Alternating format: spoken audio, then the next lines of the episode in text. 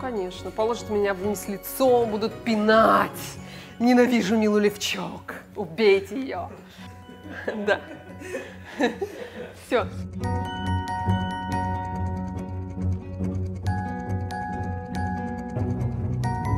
Привет, я Мила Левчук, и сегодня я вам расскажу, в чем причина вашей низкой самооценки.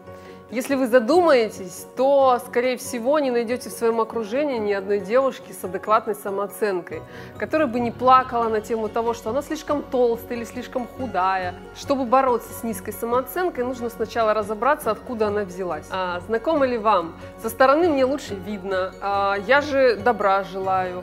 А, критику нужно уметь принимать. Все эти фразы со школы вдалбливают нам в голову, а возможно и раньше. Родители, учителя, друзья, близкие, кто угодно, даже прохожие могут себе позволить сказать про вас, что с вами не так. Считается нормальным говорить человеку гадости о том, как он выглядит, что он говорит, как он себя ведет и какой он человек сам по себе.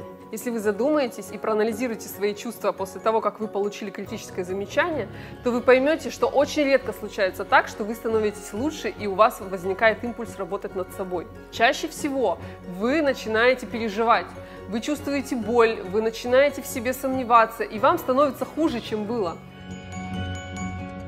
И это чувство, оно не проходит со временем. Иногда одно критическое замечание может испортить вам много лет жизни. Хуже всего нам приходится от критики близких людей, особенно тех людей, которых мы очень любим. Вспомните своего бывшего. А если он когда-то высказался что-то по поводу вашей внешности, а бывают такие парни, которые только и делают, что критикуют вас, что ты вырядилась, похудей, а, у тебя слишком маленькая грудь, мне не нравится, как ты целуешься, ты бревно, а, все, у всех женщин было все нормально до тебя и так далее. Мужчины, которые отпускают критические замечания в ваш адрес, убивают вашу самооценку на корню.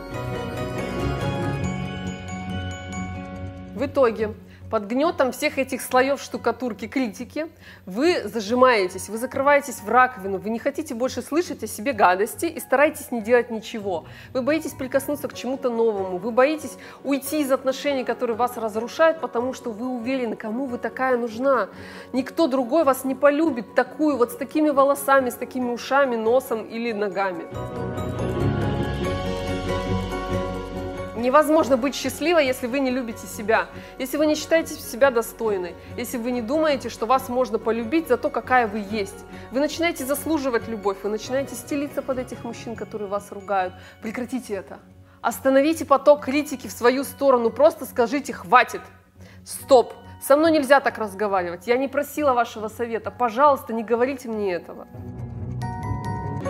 Окей, мило, скажете вы, я не должна принимать критику, но он сидит на кухне, я сейчас туда приду, и он мне скажет, какая ты лохматая или что-нибудь еще. Приготовила ерунду, пересолила, фу, есть не буду. Что делать? Озвучивайте свои чувства, говорите, мне неприятно, я не хочу, чтобы ты меня критиковал, мне больно от этого. Если он вас любит, он должен понять, что это не работает.